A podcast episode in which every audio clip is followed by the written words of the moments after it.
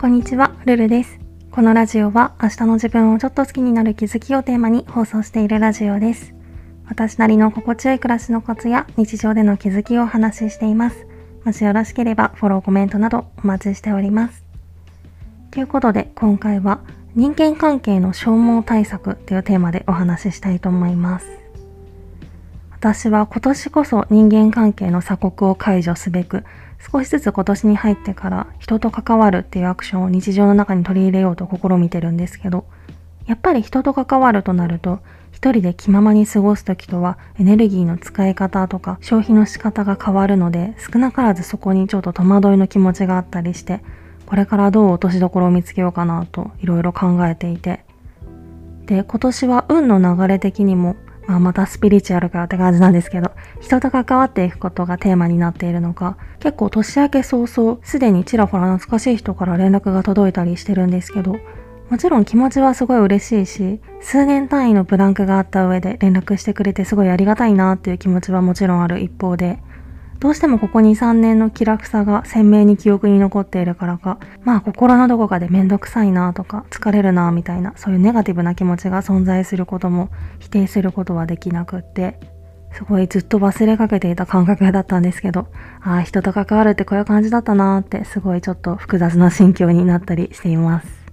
で、偶然にもここ最近の連絡の内容っていうのが、例えばプレゼントを用意するとか予約の手配をするみたいな感じでちょっとしたタスクを伴うことが多いので、余計に心理面のみならず、物理面からも、まあこう言うとあんまり言い方は良くないんだろうなとは思うんですけど、キャパを侵食されているっていう感覚が否めないんですよね。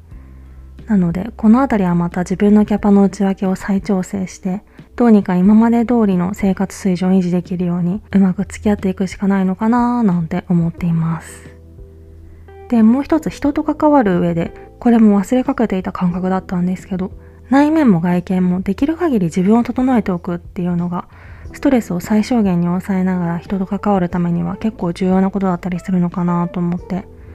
まあこれは私だけの感覚かもしれないんですけど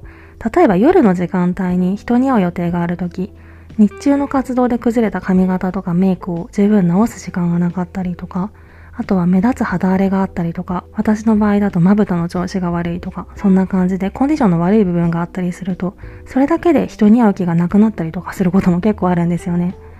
なので普段からできるだけ時間に余裕を持ったスケジュールを立てたりとか、あとはヘアアイロンとかメイク道具をすぐ近くに準備しておいたりとか、まあ日頃からコンディションを整えようとしておくとか、そういうことも結局は巡り巡って一見関係ないように見えるけど、人間関係を充実させるための一つの対策にはなり得るのかななんて思ったりもしています。そんなわけで、人との関わりが活発になると、やっぱりどうしても消耗に直面する場面っていうのも増えてくるものかなとは思うんですけど、まあだからといって人を避け続けるのもすごいナンセンスだし寂しいことだなとは思うので、人間関係鎖国期に培った工夫とか対策がストレスフリーな暮らし方の基礎編だったとしたら、今回のこれからの流れっていうのはストレスフリーな暮らし方応用編みたいなところに当たるのかなと思うので少しずつ自分なりのここでの最適解を見つけていきたいなと思います。今回はそんな感じです。